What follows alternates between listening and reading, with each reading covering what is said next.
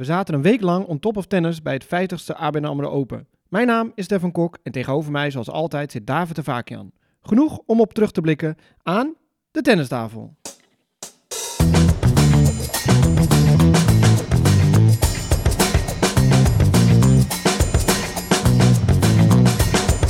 Please take your seats quickly, ladies and gentlemen.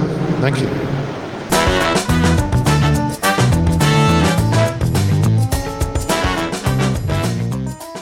Zeker genoeg om op terug te blikken. We hebben prachtige partijen gezien, veel Nederlandse actie.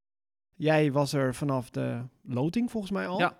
Eh, ik mocht elke dag heen en weer rijden vanuit Zandvoort naar Ahoy. Dat doe je graag rijden naar Rotterdam. Nou, die A4 die kan ik dromen. Dat was gewoon cruise control aan en ergeren. Hey, ben je zeggen Rotterdam, eh, Stef? Nee, helemaal niet. Helemaal niet. Zeker niet. Je bent gewoon voor Amsterdam. Nou ja, ik woon in Zandvoort. Dat wordt Ja. wel het Amsterdam Beach genoemd. Ja, dat is ook wel eens het belachelijks, toch? Zeker weten, Ja. daar zijn we fel tegenstander van. Nee, ik heb helemaal niks tegen Rotterdam. Prachtige stad, leuk. En hoor je, ja, geweldig sportpaleis dus vroeger, maar ook een evenementenpaleis. Ze komen regelmatig ook voor concerten en zo. Maar nu dus voor tennis. Ja, David, wat staat er nu het eerste bij als je zo terugkijkt? Het was gewoon een hele, hele sterke editie. 50 jaar ABN AMRO Open. Nou, dan hoop je dat het ook uitpakt. Groots. En dat lukte. Veel zat mee, eh, vanaf de loting al. Maar over het algemeen waren de grote namen waren verspreid. Die kon eigenlijk geen verkeerde kant op, Mhm. bijna. En het viel gewoon allemaal. Ja, je, je zegt, ik kan geen verkeerde kant op, maar mijn voorspelling was gewoon dramatisch dit keer. ja, ja. ja, maar je had net natuurlijk goed voorspeld. Dus de komende tien keer gaat het weer mis. Ja, dat is ook weer zo. Ik ging Ja. wel erg in mezelf geloven. Maar goed, ik had uh, Tsitsipas Rublev als finale. Ja. Nou, dat ging eh, helemaal eh, de mist in. Rublev Mhm. eerste ronde eruit en eh Tsitsipas tweede ronde eruit. Ja. Maar goed, bij deze hebben we dat vast, die pleister hebben we er vast afgetrokken. ja. nou ja, dat de Nederlanders het natuurlijk fantastisch deden. Dat was goed voor het toernooi, maar ook voor het tennis in Nederland, voor ons. voor En. Nederlands succes. En toppers die uiteindelijk tegenover elkaar staan in de finale. Ja, perfect. Waar gaan we beginnen? Want we gaan terugblikken op eh, nou, de 50ste editie. Zullen we bij de winnaars beginnen of zullen we bij de Nederlanders beginnen? Of Of, misschien eerst algemeen? algemeen. algemeen Ja? de algemene indrukken. Want er was wel wat anders dan eh, in voorgaande jaren. De plattegrond hadden we al aangegeven was een beetje, een beetje veranderd om dat eh, optimaal te krijgen. Nou, jij hebt ook nu gezien hoe die nieuwe plattegrond erbij lag, hoe die trainingsbanen waren ingedeeld. En met aan, aan de beide kanten de court 1 en court 2. Nou, dat was toch waanzinnig, die trainingsbanen. Ja, uniek eigenlijk. In een indoor event. Zo'n mooie trainingsfaciliteiten en banen. Ook waar publiek mag komen. Want het was dus na twee jaar weer met publiek. Dat maakt het natuurlijk ook wel weer heel speciaal. Ehm, dus ik stond even met Paul Haarhuis gewoon naar trainingen te kijken. Hij zei, ja, dit zie je nergens in de wereld. Zo'n indoor locatie zoals hier. En hoeveel ruimte ook. En ja, echt prachtige faciliteiten inderdaad.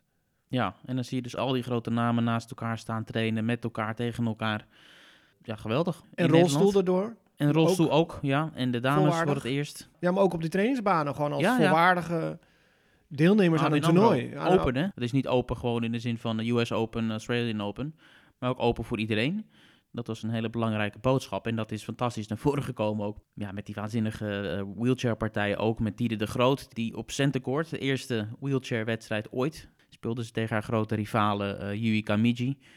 Over het algemeen, het is altijd mooi in Ahoy. Rotterdam, er wordt altijd van alles georganiseerd. En het was nog beter, denk ik, nu. Ja, vaak wordt gezegd het is een zakelijk evenement en heel veel VIP's en zo. Maar ik had nu wel de indruk dat zeg maar de ja, gewone bezoeker of de tennisfan ook echt aan zijn trekken kon komen. Want ook dat shops en bites of sportplaza, dat was een Mhm. beetje geïntegreerd in elkaar. En eh, die baan met clinics en zo, die lag echt prominent daar eh, in die andere hal. En je had dat court 2, dat nu vrij dichtbij, maar wel in een andere hal lag. Trainingsbanen waar alle grote namen staan te trainen met tribunetjes. En daarachter dan nog een court 1. Dat is het mooie als je overdag komt, dan kan je overal komen. S'avonds is dat volgens mij eh, gesloten. Baan 1 en baan Als er 2 en geen wedstrijden zijn, dan, dan wordt het wel gesloten Ja. over het algemeen, ja. Maar op een gegeven moment was er een dag, nou, wat leek wel een centercourt programmering op baan 1. Ja, Dat was fantastisch met uh, Wawrinka Kasquet en zo. En Dimitrov, volgens mij, wie speelde allemaal Ja. op baan 1? Dat was echt geweldig. en er waren veel fans. Het is een topjaar geworden. 112.424 bezoekers. Nou, dat is, eh, hebben we geleerd, een, een top 5 jaar ooit. Het topjaar was in 2018 toen met, eh met Federer. De finale van Medvedev Sinner. Daar werd eh, op het laatste moment ook nog staankaarten, staanplaatsen verkocht. Dus het zat bomvol. En dat is goed om te vernemen, dat zeg maar zonder de big three... dat ze dan toch helemaal uitverkocht krijgen. Of helemaal uitverkocht weet ik niet, maar in ieder geval goed doorverkocht krijgen. Terwijl de prijzen best pittig waren voor kaartjes en parkeren. En ik zag eh, om te eten, dat, ja, het is een dagje uit, is het er wel prijzig. Ja, maar alles gaat omhoog. Is ook zo. Bij mij is het steeds minder, maar ik weet het Ja. zit. Ja, behalve, behalve de eigen rekening hè, gaat alles verder omhoog. Mijn bloeddruk. Bloeddruk, noem maar op. Ja. De weegschaal. ja, precies.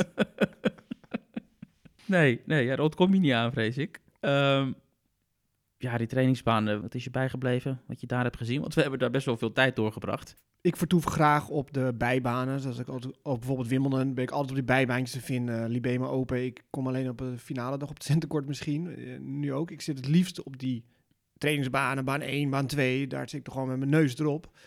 En natuurlijk ook veel mensen spreken. Hè, dat soort netwerken, eh, onderhouden, nieuwtjes vangen. Of de record dingen. Natuurlijk eh, je, je rugzak vullen met bagage.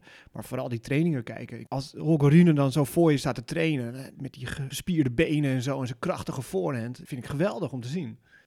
Ik heb een half uur dan naar Rune gekeken. Die trainde met Thijs Bogaert. Een jongen van 14, groot talent. Die aardig mee kon, ook wel in die crossrallies moet ik zeggen. Dat is echt een groot talent. Daar gaan we zeker veel van horen. Maar nog jong, dus we moeten een beetje rustig aan mee doen. Hè? Niet, eh, niet te snel al gaan hypen. Er kan nog een hoop gebeuren. En er moet ook nog een hoop gebeuren.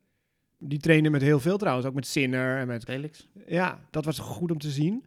Baan 1 vond ik fantastisch. Er zat de Cressy Tim van Rijthoven te kijken. En ik zit dan achter de baan echt met mijn snuffert erop. Ja, die servicebeweging van Cressy en het lef dat hij heeft.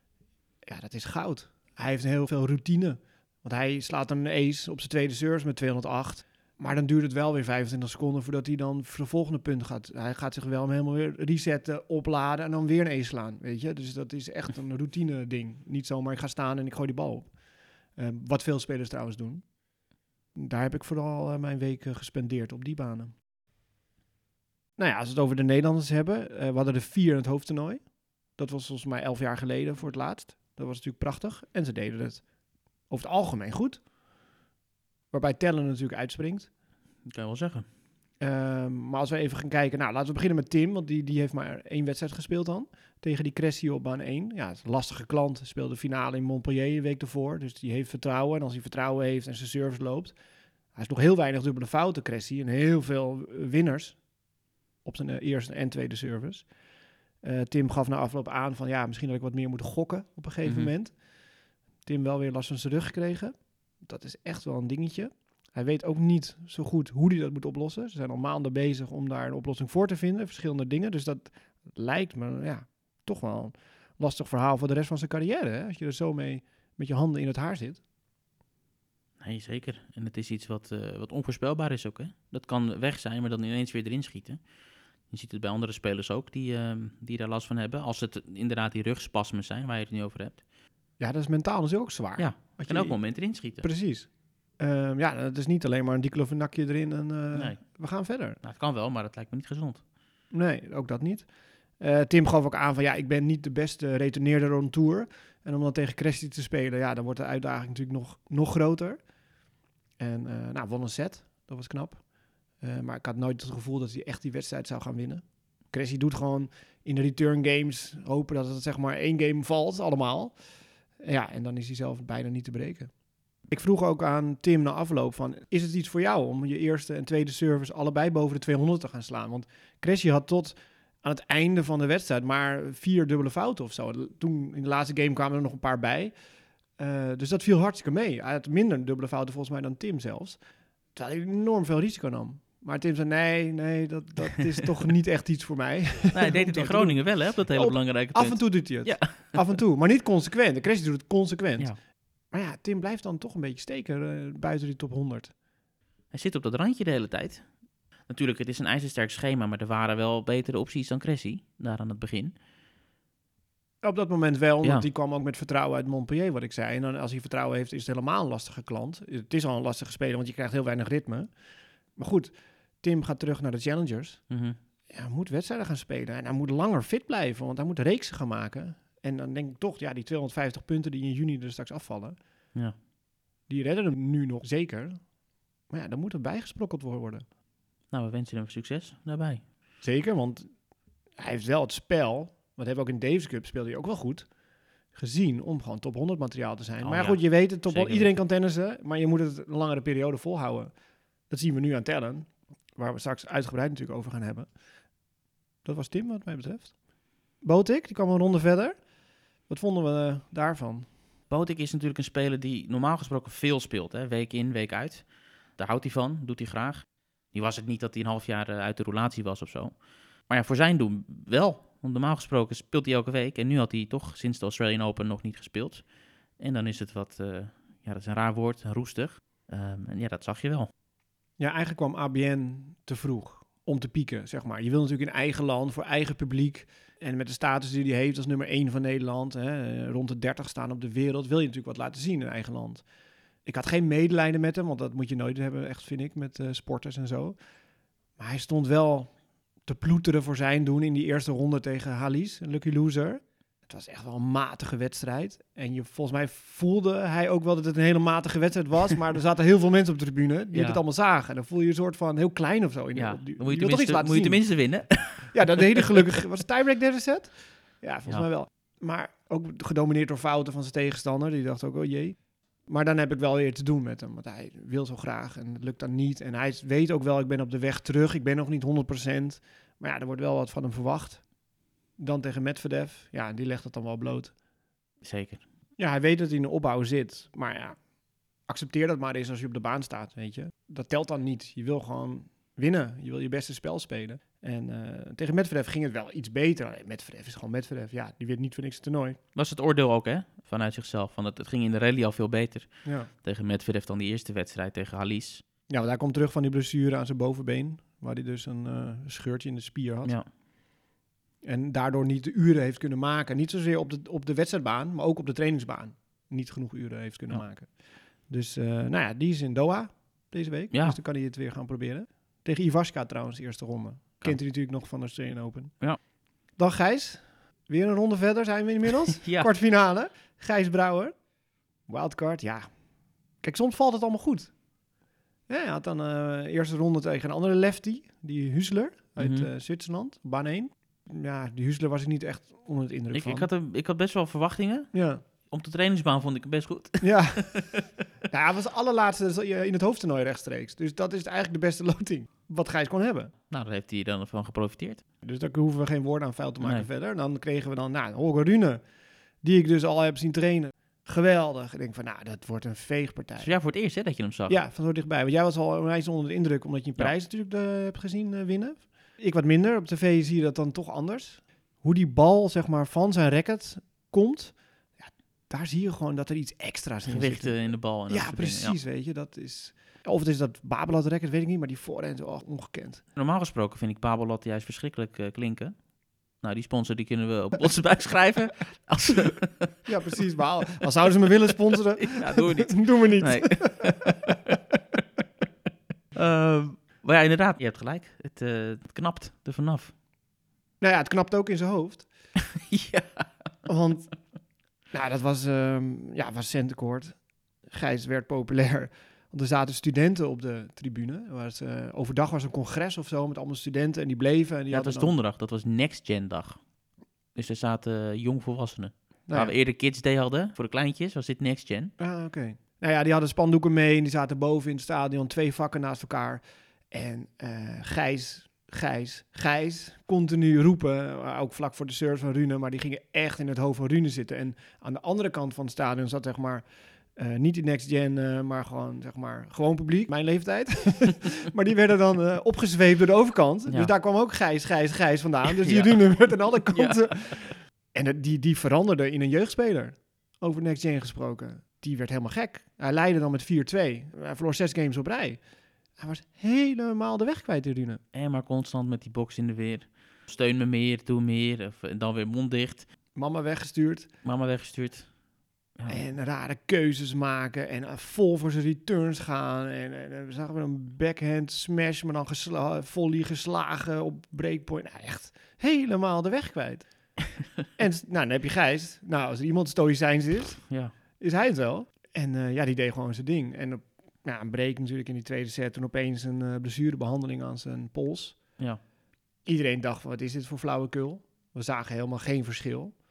Eh, dat is echt puur een, eh, hoe heet die speelster ook alweer? Die, de- Jastremska, die het altijd deed in de derde set. Daar moest ik even aan denken. Van, het is puur tactisch. Ja, Ehm, daarna ging hij 150 km per uur serveren. Ja, weer een break. En toen, eh, ja, toen wierp hij die handdoek. Maar het is volgens mij wel echt iets aan de hand. Want deze week speelt hij volgens mij niet. Is hij alleen maar aan het trainen. ja.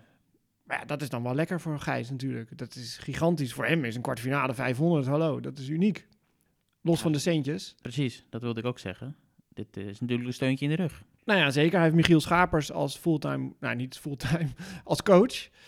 Niet eens parttime, maar dat is acht weken per jaar. Want hij zegt, ja, je kan niet meer betalen. Nou ja, dan helpt zo'n zo'n kwartfinale op een ATP 500... eh, helpt natuurlijk mee dat hij eh, een paar weken extra een coach mee kan nemen. En dat soort dingen zijn hartstikke belangrijk voor die gasten die er tussen de 100 en 200 staan.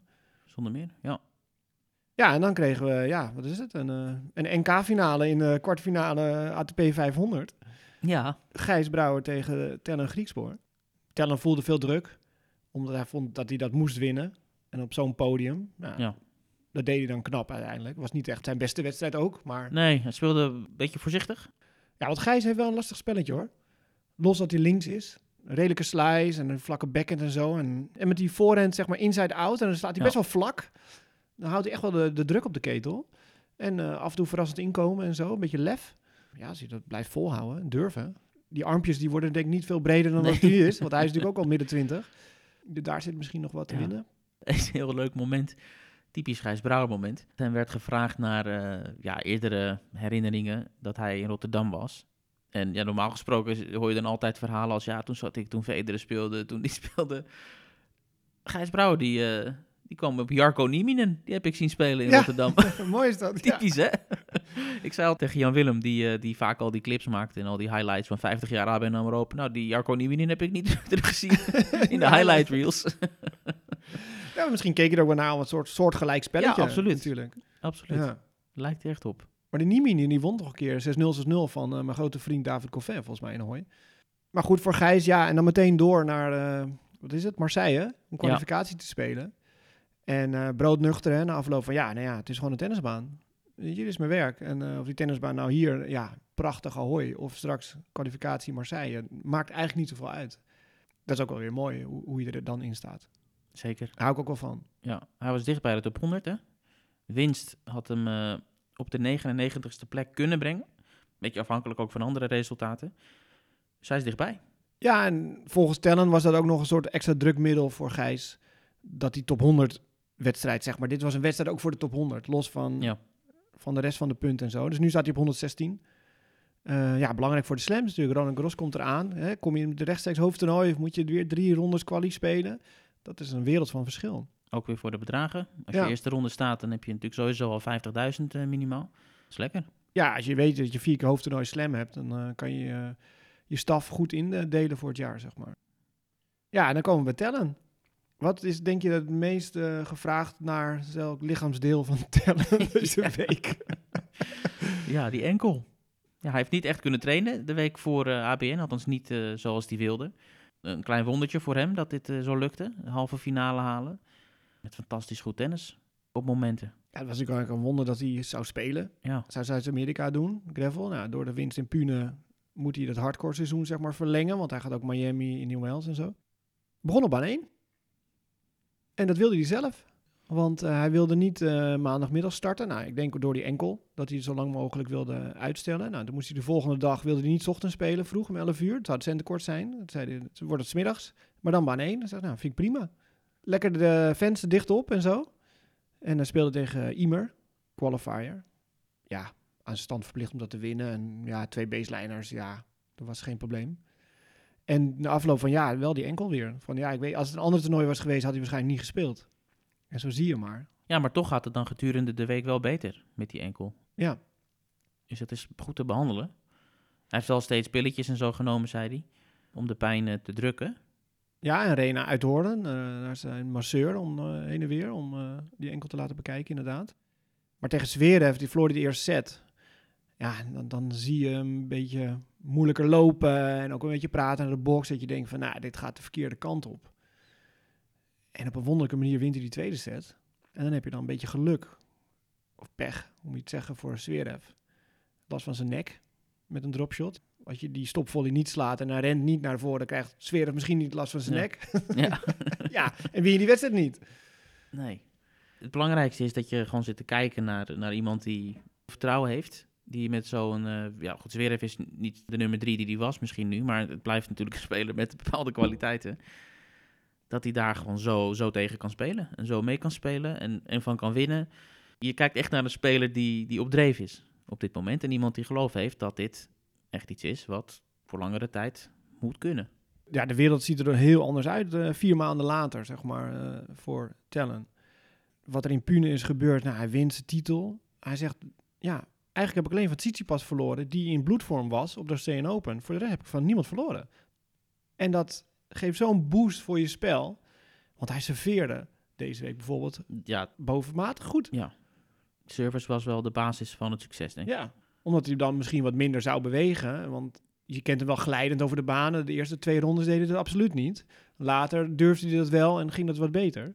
Dus hij speelde op dinsdag tegen Imer. Dan woensdag moest hij al een late avondpartij tegen Zverev. Dat wilde hij liever niet. Want hij wilde een dag rust hebben voor die enkel. Plus hij wilde zijn rekkers laten bespannen. Want dat doet hij altijd een, een dag van tevoren. Dus dat kon Mhm. allemaal niet. Maar hij won Zverev, want toen had hij die donderdag vrij. Dus toen zei Krajicek, hey, lekker hè, nu heb je eh, je dag vrij eh, voor die kwartfinale. Dus het komt allemaal heel erg goed uit. Dus het viel wel allemaal goed voor hem. En dan Gijs Brouwer in die kwart treffen is natuurlijk ook een heerlijke loting. Ja, en dan die halve finale. Ja, was Hij kan alleen nog maar gestopt worden door toppers. Die in vorm zijn. Ook dat nog. Sinner kwam met de titel uit Montpellier naar Rotterdam. Speelde waanzinnig goed, vond ik. Ik dacht van... nou, Tellen dat- ook. Dat wordt... Ja, maar ik dacht, ik had ze allebei zien spelen. Dan ga je toch een beetje van tevoren kijken van... Oké, als dit niveau van Tellen is tegen Gijs... Dat was niet echt... Hm, en dan Sinner zien spelen... Dat je denkt van, nou, oeh, dat kan nog wel eens een afstraffing worden. Maar dat werd het absoluut niet. Want in de rallies kon hij absoluut goed meekomen. Nou Ja, en in vergelijking met die eh, vorige wedstrijd tegen Brouwer was dit even drie tempo's hoger. Zo. Dus dat is interessant dat als het nodig is, of als de wedstrijd erom vraagt, dan kan Tellen dus ook gewoon drie versnellingen omlaag. Mhm. Met alle respect, hè, want er zijn verschillende manieren om het spelletje te spelen.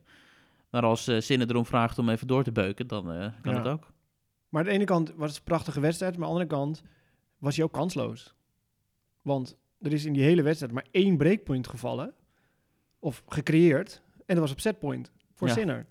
Dat vond ik wel heel opvallend. Ze serveerden wel matig, hè? ze hadden een lage Ja. statistiek eerste service in, maar weer een hoog percentage punten winnen als je eerste service in is.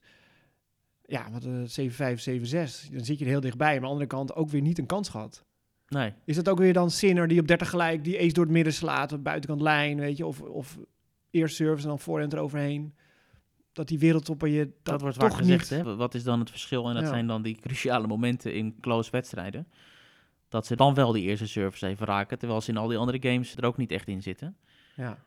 Ja. Ja, dus Tellen kwam niet verder dan 30 gelijk. Misschien een keer juice, maar nooit op breakpoint of iets echt een kans gehad. Nee, maar het algemene wedstrijdbeeld, dat is wat blijft hangen. En dat is dat hij mee kan. Ook met, met een Sinner in bloedvorm. Ja. En dan moeten we het even hebben over Sinner zijn bewegelijkheid. Hij heeft een ski-achtergrond. Hij kan heel goed skiën. Hij heeft ook wel eens Tellen uitgenodigd van kom een keer skiën bij mij. Ja, dat was een goede, ja, goede maatjes, zeg maar, wat dat betreft. Maar daardoor, daar had ik het ook met Pahares er achteraf over, is Sinner misschien altijd zo goed in balans, omdat hij die ski-achtergrond heeft. Dat vond ik wel interessant, want hij zit overal bij. Hij hoeft bijna nooit te slijzen. Omdat hij toch nog erachter komt ja en ook als hij een raar raakpunt heeft, dan vouwt hij zich wel zo.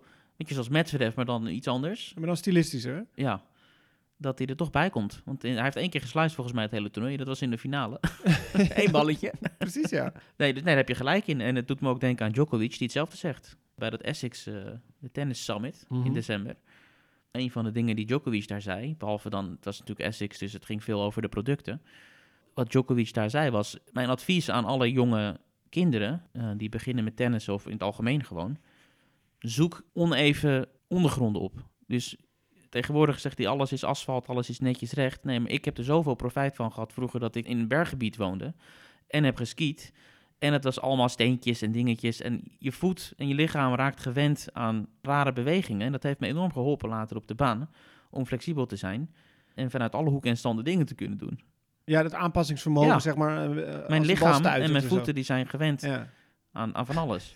Ja, maar Medvedev die doet net of elke bal verkeerd stuitert. Terwijl die baan natuurlijk helemaal egaal is. Die staat er soms bij van... Oh, Ja, Als je hem ziet uit Nou, dat- alle rare bewegingen, zo'n voorhand slaan. bij Medvedev kan je eigenlijk alles wat we altijd proberen toe te passen op kennis. Van dit is tennis, zo hoort tennis. En als dit, dan dat. Dat telt allemaal niet bij Medvedev.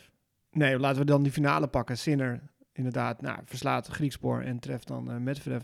Die overigens gehakt maakte van Dimitrov in die eh, halve finale. Want Dimitrov die kon niet meer, want die speelde daarvoor de, de wedstrijd van het toernooi. Tegen Diminar. Ja, matchpoints tegen, toch winnen. Wat een matchpoint. Zelf een waanzinnig matchpoint gemaakt, inderdaad. Zoek dat op op YouTube of op de socials Ja. van eh ABN AMRO Open. Geweldig. Op de verjaardag toch, van eh Diminar? Ja, 24? de taart stond al klaar. Met zijn foto erop. Ja. Die had hij gekregen als hij had gewonnen. Dat is een pijnlijke verjaardag. Denk je dat hij liever zo had verloren of dat hij gewoon 6-1, 6-1 eh, eraf was ja, gekomen? dat is altijd de vraag, hè? ja, maar op je verjaardag. Ja, ja dat is waar. Ja, ja. Maar goed, geen cadeautjes op je verjaardag in dat geval. Ehm Medvedev, ja, hoe moet je dat zeggen? Hij staat Hij met zijn reet tegen de boarding. Hij is terug, dat is Ja. het belangrijkste. Want hij heeft vorig jaar moeite gehad tegen ook de grote tegenstanders, de andere wereldtoppers. En eh, de vraag was een beetje, kan hij dat dit jaar van zich af gaan schudden? En kan hij weer teruggaan naar de Medvedev die nummer 1 werd? En dit zijn goede tekenen. Het niveau was er, het vertrouwen was er. Ook in die grote wedstrijden, want ik zeg tegen de andere toppers, hij won vrij eenvoudig van Felix. Ja. Hij won, nou niet eenvoudig, maar hij was toch wel echt de betere tegen Sinner. Mhm. Dus dat zijn dingen waar hij blij van wordt. Ja, nou was uh, stront verkouden volgens mij, want eh, zijn handdoek werd echt eh, als een grote zakdoek gebruikt elke keer. En ik dacht altijd meer, oh, fingers crossed dat hij hem in het goede bakje teruglegt. ja, de tegenstander pakte en lekker je hoofd eh, afsmeert. Ja, Sinner kon niet meer, volgens mij. Nee, die Hij had hem helemaal gesloopt. Won de eerste set Sinner en daarna was het wel redelijk eenzijdig richting eh, Medvedev. Eh, op een trage baan, trage ballen, weet niet. Ja, Cressy die zei dat hij het ontzettend snel vond. Het- Ja. Het, blijft altijd dat spelers niet echt eh, één verhaal hebben over de omstandigheden. Ja. In de eindpersconferentie van Richard Krajicek werd eh, gezegd dat de baan al versneld was vorig jaar. En dat er dit jaar geen speler meer iets over gezegd heeft. Wat in het verleden natuurlijk wel eens is gebeurd, van dat er wat klachten waren over ballen en baan. Maar dit jaar ook eh, de verliezers hebben geen eh, klachten ingediend. Ja. Dus volgens mij is het eh, oké voor Ja, iedereen. Dat klinkt goed. Maar Medvedev, ja, naar het net gaan, alleen om een hand te geven. Want soms op de servicelijn loopt hij gewoon weer terug. Of om een mooie backhand smash te slaan Ja, oké. in de finale. Ja, ja, hij kan het wel. Ja, hij kan dat Als hij niet wel, hoeft maar- na te denken, Nee. opeens komt er wat moois. Ja. Je zou toch zeggen, als hij dan helemaal achterin staat en je moet serveren, dat je dan zachtjes naar buiten serveert of zo. Maar dan nog komt hij dan met een voorhand op de proppen en dan sluit Nou ja, hij toch weer goed aan. Ik vroeg het hem na zijn wedstrijd tegen, tegen Dimitrov. Als je vaak spelers hoort praten over wereldtoppers, van wat maakt ze dan bijzonder? Dan zeggen ze altijd, ja, je voelt je zo eh, dat de baan zo ontzettend klein wordt gemaakt. Je kan nergens heen. Wat jij doet, Daniel, is eigenlijk het tegenovergestelde. Je maakt die baan enorm groot, omdat je zo ver naar achteren gaat. Ben je het eens met die, zeg maar, die gekke twist in het hoofd? Hij zegt, nou ja, eigenlijk ben ik niet zo bezig met wat de tegenstander voelt. Ik, ik maak die baan graag groot voor mezelf. Hè, dan kan ik eh, mijn ding doen. Ja, En hij zegt, ja, sommige spelers die weten enorm goed de hoeken te gebruiken. En hij zegt, Dimitrov is een voorbeeld van een speler die dat heel goed kan. Nou, niet, niet goed genoeg eh, tegen Medvedev dit keer. Mhm. Ook als je die balbanen van Medvedev bekijkt. Als hij die backhand slaat, je ziet gewoon in de lucht het logo op de bal. Er zit nul effect in. Voorhand zit wel natuurlijk topspin in. maar ook geen slice, hè? Nee. Komt gewoon overal achter, terwijl er ook al Alleen 1,90 plus is. Ja. Waanzinnig voetenwerk. Daar kunnen de Nederlandse jongens misschien ook nog wel iets van verbeteren, zeg maar. Ja, Dat is te snel naar een slice grijpen of zo. En als je sliced, ja, het maakt tegenwoordig niet meer uit. Want ze komen eronder en rammen hem gewoon langs de lijn eh, terug. Terwijl vroeger dacht je van, ah, dat is de hoogkant van het net, het kan allemaal niet. Maar ja, geen probleem. ja. het is echt, echt een heel bijzondere ervaring om Medvedev te zien spelen. Zeker, ik zat dan ook courtside, zeg maar, echt met je neus weer op de zijkant. Ja, dan, dan is het indrukwekkend om te zien hoor. Het is echt heel, heel bijzonder. Vijfde keer geloof ik dat hij in Ro- in Rotterdam meedeed. Het wilde maar niet lukken voor hem om te winnen. Maar het is een van de vele spelers die ook, zeg maar, na, na toernooien of na edities dat het eigenlijk helemaal niet liep, dat het helemaal niet, niet zo goed ging, terug wilde komen. Dat is ook nu weer het geval. Iedereen is laaiend enthousiast over het eh, toernooi. Tsitsipas die verliest en die schrijft een hele liefdesbrief eh, op zijn Instagram-account eh, over het toernooi en hoe fantastisch die is ontvangen. Iedereen is ontzettend blij om hier te zijn. Ja, dat doet de organisatie uitstekend. En ik moet ook zeggen dat Centercourt, ik zat ook op televisie te kijken eh, af en toe. Het ziet er prachtig uit ook op televisie. Met het nieuwe logo erachter en met die, met die gele zonnestralen of wat Ja. het is. En dan de, die opkomst. ja, die opkomst door het publiek Ja. met die kindjes. Dat is eh, geweldig. Ik was echt bang ja. van, oh, er gaat iemand van die trap flikkeren. Met, die bij met de tas hangen of zo, weet je, aan die reling. En dan Nee, maar dat ging allemaal goed. Echt, Ook dat Davina Michel bleef op de been. Ja, voor de finale. ja. Dat was ook strak hoor. Zij deed haar eh, act. Kwam ook van die trap af. Ja. Al die eh, trommelaars op de baan en die ballenkinderen en die ballen die uit... de- en zij op de scheidsrechterstoel ook nog eventjes. Maar zij ging de baan af en Sinner die stond al klaar om erop te komen. Dat was naadloos. Oh ja. Normaal gesproken heb je van, oh, eh, die, die zanger of die act die is voorbij. Dan even een paar minuten herschikken. Mhm. Het sloot direct op elkaar aan. Ja, dus heel zij de baan af, Jannik erop. Medvedev, nou, was prachtig gedaan. Nee, dat gaat de wereld over. Het is 180 landen of zo, geloof ik, Ja. wordt het uitgezonden. Dus dat is een prachtige promotie. De koning op de eerste rij. Ja, met de burgemeester Ja. daarnaast. Krajcek vertelde dat hij eh kijk had op het spelletje. Hij tennist veel, de koning. En Krajcek die zei ook van ja, van, van ons groepje, en, en ik meen van een afstand gezien te hebben, dat dat was dan Abu Taleb, Krajcek, de koning, Jolanda Jansen en eh, het hoofd van ABN. Die zei ja, hij was de eerste in de box die door had dat Sinner eh, wat moeilijk liep. dus, eh, en, Ja, en ik zat, op. en ik zat ook een beetje te kijken naar hoe hij dan reageert op mooie punten en mooie rallies. En af en toe sprong hij echt op. Ja, ja, enthousiast was Ja, hij, ja. zeker weten. Nou ja, maar komt ook uit de familie dat tennist. Eh, zoals koningin Juliana bijvoorbeeld. Die tennist al in tennispark Marlot in Den Haag. Een monumentaal tennispark. Op Jutebanen toen. Daar ligt, volgens mij ligt daar de eerste indoor banen van Nederland. Liggen Hm. daar. En dat was Jutebanen. En buiten nu gravel inderdaad. De koninklijke familie tennist ook. We hebben een geschiedenis daar wat dat betreft. Zeker. Nee, was mooi. was een mooie eh, occasion. Eh, 50 jaar en de koning erbij en een vol stadion. Mooie, mooie finale, mooi affiche. Ja, het klinkt een beetje zo'n zo'n zoete Ja, maar aflevering wordt dit. eh, Maar het was eigenlijk ook gewoon goed. Ja, het eten voor de pers was niet, niet altijd even lekker. Ja, Het is een gigantisch gebouw geworden, want ze hebben dat congrescentrum eraan geplakt. Waar ja, het was echt zoveel andere dingen wat mensen niet zien achter de schermen. Met congressen, met lezingen, met zakelijke dingen. Een week lang gewoon Nee. drukte. ja.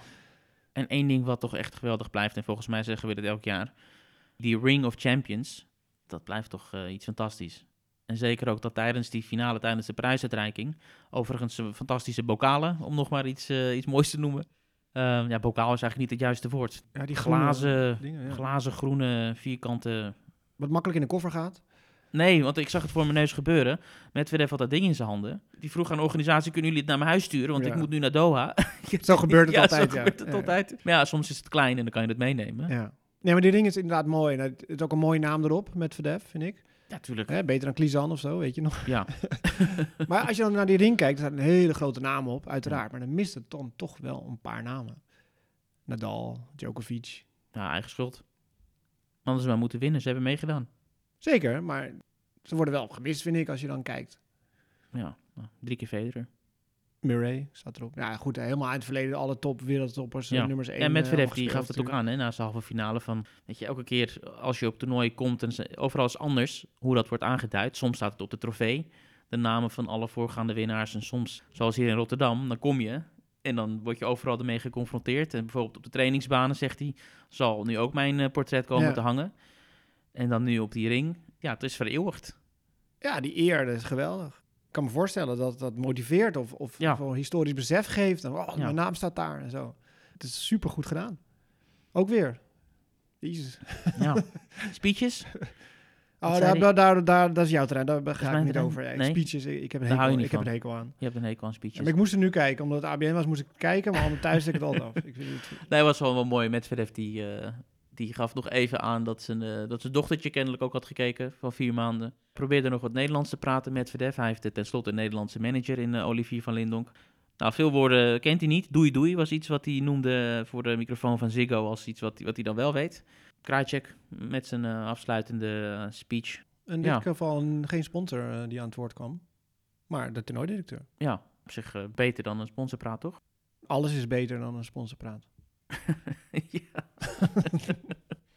nee, ik las ook nog wel ergens dat eh, er werden complimenten gegeven dat Rotterdam, dat je vaak toch een soort vertraging hebt voordat het allemaal georganiseerd kan worden, zo'n eh, prijsuitreiking, maar dat het in Rotterdam veel sneller is dan bij andere toernooien. Boom, wedstrijd is voorbij, hop hop hop, ballen jongens, eh, ballen kinderen in informatie, dat heel snel gaat het allemaal. Oké, nou dat is wel goed, ja. Ja. Dus ik had geen tijd om weg te zeppen. Nee, nee. Nou ja, Medvedev top eh 10 weer. Ja. Naar 8. Want dat was eh, ja, eruit gekukeld. Ook een mooi ding voor hem, maar was er zelf niet zo mee bezig. En je zou zeggen, ja, ATP 500, eh, ze spelen natuurlijk voor de Slams en, de- en de Masters 1000 series, maar eh, dit is ook belangrijk. En Sinner naar 12. Botik blijft 34, of stijgt iets, een plekje geloof ik naar 34. Ja, Tellen naar 40. Ja, Dus die zit hem de weer op de hielen, die Ja. jongens. Dat is wel leuk. ja Griekspoor heeft die vier keer gewonnen ook van de top 20 spelen in zijn carrière. En vier keer in Rotterdam. Oh, nou ja, doet hem dan toch goed, de Nederlandse bodem. Terwijl hij zelf Ja. wel neergezet werd als Amsterdammertje in Rotterdam. Ja, Maar het is, het, is, het is een heerlijke vent. Ik bedoel, hij neemt geen blad voor de mond, Nee. maar heeft wel respect voor iedereen. Weet je, hij zegt het op een manier dat hij, als je het zou opschrijven, dat je denkt van oeh, wat staat hier, weet je. Maar hij neemt geen blad voor de mond, zoals gezegd. En, maar ook, ja, ja prima. ja heel. Liefhebber, heel goed, ja. Volgt alles. ja. En eh, nou ja, met Christophe Vliegen voor het eerst erbij. Australian Open deed hij dan nog niet eh, met zijn eh, ja, herintreder, de. Belgische coach. en nu dan meteen dit ja, succes mogen we het dan noemen. Ja, je wint niet het toernooi, maar het is wel een succesvolle week voor hem. Ja, dat ziet er gewoon goed uit. Bas van Bentum erbij als fysieke trainer. Ja, het gaat nu heel goed. Hij heeft twee keer verloren dit jaar en twee keer van een topper in bloedvorm. Tsitsipas en nu Sinner. Ja, daar mag je van verliezen. Rolstoeltennis was dat natuurlijk ook. We noemden haar al eventjes. Dieder de Groot schrijft geschiedenis. Ja, de absolute wereldnummer 1 die alle slams wint al 2,5 jaar lang volgens mij. En eh, ze had het wel weer lastig. Kamichi in die finale. Ja. Drie setter. Ja, we moeten al zo zeggen, ja, ze verliest een set, weet je. Dat is al bijna nieuws. Nou, dat toch knap. Want Australian Open was natuurlijk ook eh, Ja, ja, drie ja. sets. En Kamiji, die, eh, ja goed, ik heb dat ook al eerder gezegd, die probeert altijd van alles om het eh, die de Grote moeilijk te maken. En elke keer weer een nieuw plan. En ook nu won ze de eerste set en ook nu met, met waanzinnig goed spel. Aan het einde van de rit is ze toch fysiek en, en mentaal is ze gewoon heel sterk. En komt ze er eigenlijk altijd wel uit, de Groot. Meer dan 80 wedstrijden op rij nu gewonnen. De laatste keer dat ze heeft verloren is, ik geloof ik, begin 2021. Dus eh, ja, niet te stoppen. knap, moeilijk, leuk. Weet je, in Nederland het allereerste evenement, vrouwenrolstoel. En je moet hem winnen. En je doet het. Je naam verenigd, ja. Ja, hartstikke, hartstikke knap. Eh, Esther Vergeer, ook nog het centenkort op. Ja, meerdere keren. In de Hall of Fame opgenomen. Ja, meer dan terecht. Dat je denkt van, huh, was er dat niet al? Natuurlijk een grootheid in de Ja. rolstoeltennis. Die had 400 plus volgens mij wedstrijden. ja, eh, ik ben het achter elkaar eh, gewonnen. Esther Vergeer betreft, ja. dus eh, zover is die er nog niet. Maar de, die gaat wel die kant op. verschoven een beetje naar de achtergrond. Het mannenrolstoeltennis, wat normaal gesproken juist best wel een, een podium daar krijgt. Maar dat is logisch, met zo'n vrouwentoernooi en met al die Nederlandse deelnemers ook. Was dat zijn vierde op rij? Ja. Voor de Hewitt? Ja, fantastische speler. De nummer 1 van de wereld. Maar heb je nog wel een beetje andere tennis gevolgd? Nee. Of was het helemaal ABN Ahoy eh, waar je in zat? Eh, geen daglicht gezien? Nee, eigenlijk niet. Er werd wel getennist overal. Ja, ik heb wel wat dingetjes opgevangen, maar ik heb geen bal over het net zien gaan. eh. Dus dan moet ik jou gaan bijpraten hier. Oh, ja. Dus jij wordt nu gewoon een van de luisteraars. ja, kom maar op. Ja. Nou ja, één ding weet ik natuurlijk wel. Dat is het daverende succes van Cameron Norrie. Dat was een verrassing toch wel, dat hij eh, op gravel zou gaan Nee. spelen. Daar niet? Voor jou niet? Niks verrast mij meer wat eh Cameron Norrie betreft. De man kan alles. Maar niet winnen van Alcaraz. De eh, finale in Argentinië. Heeft hij ook al gedaan, winnen van Alcaraz. Ja, maar niet deze week. Wel, toen ik erbij was. In Cincinnati vorig jaar. Oh, ja. Hij doet alles voor me. Snelle baan. Ja, nee, Norrie, een geweldige speler. Kijk, nu komen we ergens. Maar Alcarazje, mijn Alcarazje, zijn eerste toernooi van het jaar. En meteen winnen. Op gravel. En eh 6-3-7-5 van Norrie in die finale. Ja. Ja, Ja. je hebt er niks van gezien natuurlijk. Nee, ja, het is Eh, een ATP 250 toernooi. En dat is de begin van die eh, swing hè, in Zuid-Amerika, waar Teller naar mee zou gaan doen. Logische plek om terug te komen. Zeker, maar wel bijzonder knap vind ik om meteen er, er te staan. Ja, dat is een 250 toernooi en het gaat nu door naar Rio de Janeiro. Dat is een ATP 500 toernooi. Maar wel een hele gekke, want het deelnemersveld daar is altijd vrij zwak voor een ATP 500. Iemand die had dat vrij eh, mooi illustratief op Twitter gezet. Wat krijg je straks in Rio de Janeiro? Daar krijg je Coria, nummer 49 van de wereld, is daar geplaatst. Rotterdam deze week, Sinner, nummer 17 van de wereld, niet geplaatst. Het zijn beide ATP 500 toernooien, hetzelfde punten te winnen. Dat toch scheef? Ja, eens. Er ja, gaat niemand heen daar nu. Nee. van de toppers. nee, want daarna is het weer Indian Wells, Miami. Plus ze spelen in Dubai. Maar ja, het hardcourt is gewoon nog Ja, het is niet een logische stap voor een wereldtopper om daar te spelen. Nadal heeft het gedaan in het verleden. Ja. Nou, vond het ook vreselijk, want het was niet te doen daar qua luchtvochtigheid en dergelijke. Dus het is een beetje een gek toernooi. Dat Rio daar, als, met die ATP 500 status. Mhm. Maar ja, voor mindere goden een heerlijke plek om punten te pakken. Dus daar gaat Alcaraz nu wel heen. Dus wel een wereldtopper die daar gaat spelen. En Cameron Norrie als tweede geplaatst. Dus die, eh, die rivaliteit van de beste twee, Die jij gaat creëren hier Ja. nu. die alleen ik zie. ja. oh, oh. Ja. Delray Beach. eh, nou, hard, gaan we terug naar hardcourt. Ja. Ook wij eh, swingen van de ene kant naar de andere kant. Delray Beach. Ja, prachtig daar in Florida, aan de oostkust. Ehm Taylor Frits wint zijn vijfde titel. Wint van Kesmanovic in, in de final. Mag ik dat zeggen? Op het Amerikaans. Maar ja, het Nederlands nieuws was daar ook. Want eh, Jean-Julien Rogier wint het dubbelspel samen met Adavalo voor de tweede jaar rij. Van die eh Hikata, de Australian Open Rinky. kampioen. Samen met Stelder, Stalder. Ik weet niet hoe ik dat moet uitspreken. Een eh, Amerikaan. Dus een titeltje erbij voor de 41-jarige Royer. Nummer 5 van de wereld in dubbelspel, hè? Is goed op de reef. Absoluut. Hij had al eerder gewonnen, toch? Dit jaar, het toernooi. Adelaide. Ja. Dat was mooi. Vrouwentennis in Doha. Ja, wat daar weer gebeurd is. Swiatek wint de titel. Die heeft drie uur op de baan gestaan. Het hele toernooi. ja, Die makkelijk verdiend. hon- 120.000 eh, dollar gewonnen. Ja, Dus haar uurtarief is 40.000 dollar per uur. dat heb je even uitgerekend. Ja, Ja, dat kon ik nog net. Ja. Inclusief BTW. Ja, Dat is toch, ja. Ze kreeg dan wel één walk over dat helpt. erbij. Maar eh 6-0 is 1 van Collins. Dan Benchies eh gaf die walk over. 6-0 is 1 Kudermetova. En 6-3 is 0 Pegula in de finale.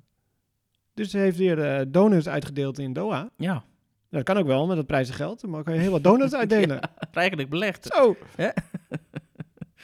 Oké. Ik heb er niks van gezien. Eigenlijk had ik die drie uur best wel ertussen kunnen Ja, ja, vinden. hè? Had je geen drie uur pauze ergens? Nee, nee. Slavendrijvers daar in Ahoy. Ja, ze is er weer. Want het was een beetje, op de Australian Open ging het niet helemaal zoals ze wilden. Ze voelden de druk van het nummer 1 zijn. Resetten. Resetten, ja. Kijk eens aan. Meteen door naar Dubai zo meteen. Die speelschema's eh, de komende weken zijn weer fantastisch. Ja, heerlijk. Ze zijn al begonnen inderdaad in Dubai. Want Doha was dan vrouwen, deze week mannen. Mhm. En de vrouwen gaan naar Dubai. En de volgende week de mannen daar in Dubai. Dus dat is heel slim bedacht. Kunnen ze alles lekker laten staan. Alleen eh, de reclamebordjes veranderen. Dus in Doha deze week. Iedereen speelt daar. Medvedev, uh, Botik, uh, Tellen, Rublev. Heel veel spelers die uh, komen daar in actie. Het is wel pittig, hè? daar hadden we het ook over, weet je. Dan, dan verlies je, wat was het? Zaterdagavond, zoals tellen. En dan meteen hop naar Doha het vliegtuig in. Want dinsdag spelen, want zaterdag is daar finale. Dus op zijn laatste is dinsdag starten. Nou, Tellen wist niet. Hij zei, ik ga wel. Als ik niet ga spelen, ga ik lekker bij het zwembad liggen. Want Ja. eh, het is hier toch eh, slecht weer. Ja, en daar is trainen in het Dubai alvast. Precies, ja. Ja. En dan door naar Dubai. Ja, dat is een mooie planning.